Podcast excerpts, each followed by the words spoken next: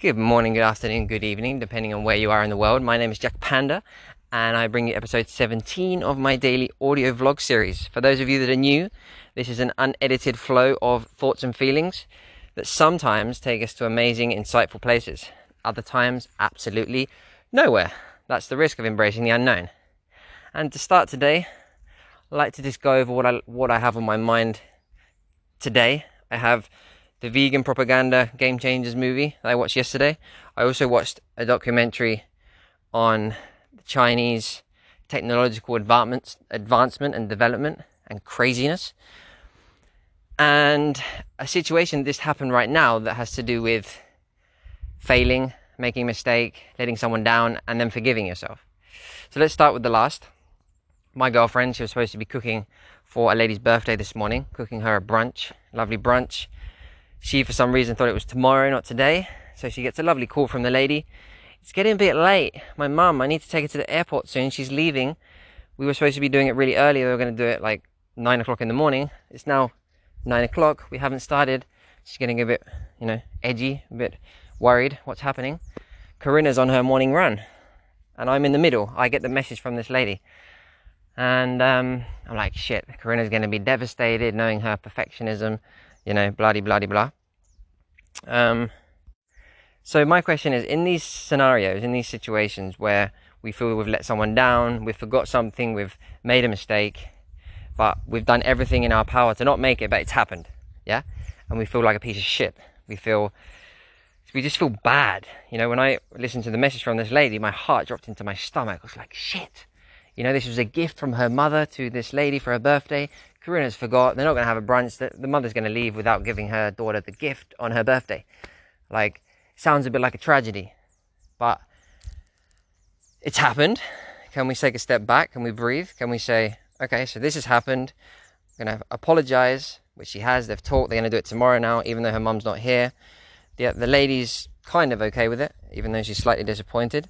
But more importantly, can can Corinna forgive herself? Can she be okay with the fact that she let someone down and for whatever reason it wasn't meant to happen. For whatever reason her mother wasn't meant to taste her food. For whatever reason it didn't happen. For whatever reason that we're never going to know. But can we be okay with not knowing why it didn't happen and forgive ourselves? That's the initial theme of today. I'm going to go into this chinese documentary that i watched yesterday and what it brought up for me.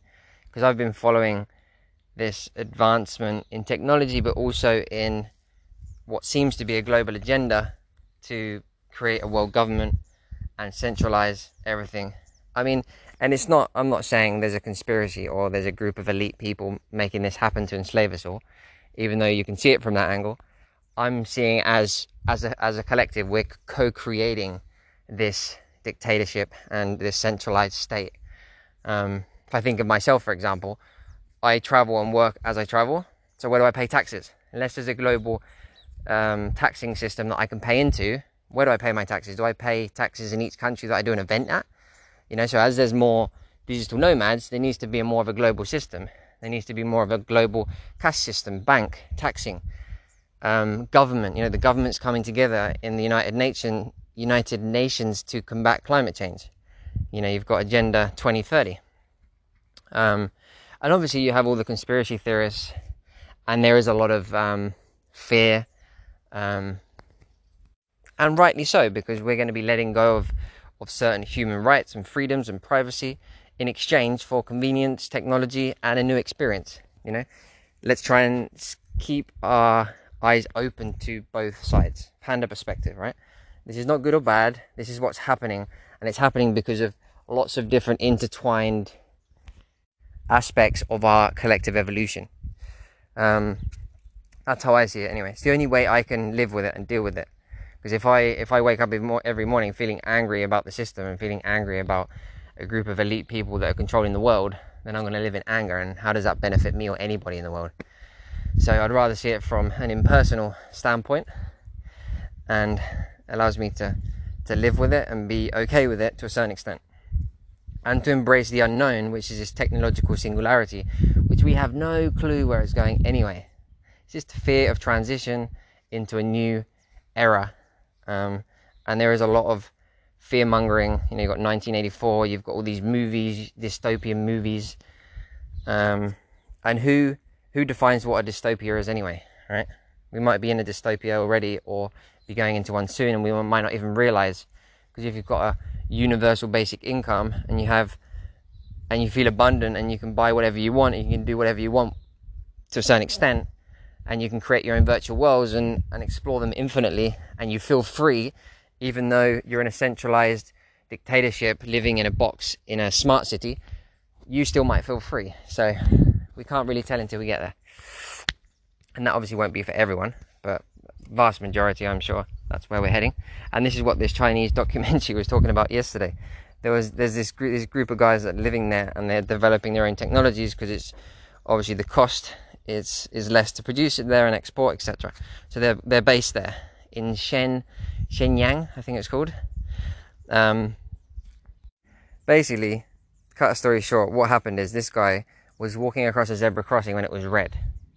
What happens? They have facial recognition on the cameras of these of this zebra crossing. They scan him they identify him instantaneously and they fine him instantly. So you get a fine for crossing a red light on foot. It goes straight to your phone and it comes straight out of your account. This is the danger also, right, of of these technologies and of us being so interconnected with the tech, so so married with the technology and our identity going into the virtual and onto the cloud and obviously the government having access to all of this. There's no separation anymore. We're just all one online flow of information. So this guy was walking 20 seconds after crossing the red light, he was instantly fined. This this is this is you know China they say is the prototype for the, these smart cities. You know they have reward systems like Facebook. So if you have a low points, if you have low points because you've been misbehaving within the system, you let's say you can't use a certain credit card or you can't buy certain things you know they can they can control what you buy what you don't what you what you can do depending on your behavior yeah so this is uh, total control in a way um, which is quite scary. Maybe I'll, I'll dedicate a whole episode to this topic another day because i find it very fascinating and done a lot of research. Let's talk last and lastly about um, this game changers movie that i watched yesterday. If I was still vegan or in the, the vegan mindset, there's part of me that would have been excited for the documentary because I know it's going to convert a lot of vegans because um, it is very, it's very well made, man. It's it's a great propaganda movie. Um, they're using like top athletes, top influencers to spread this message, and they talk about the things that most interest people, right? Sport, being strong, being fit. They talk about sex, erections, and they talk about food.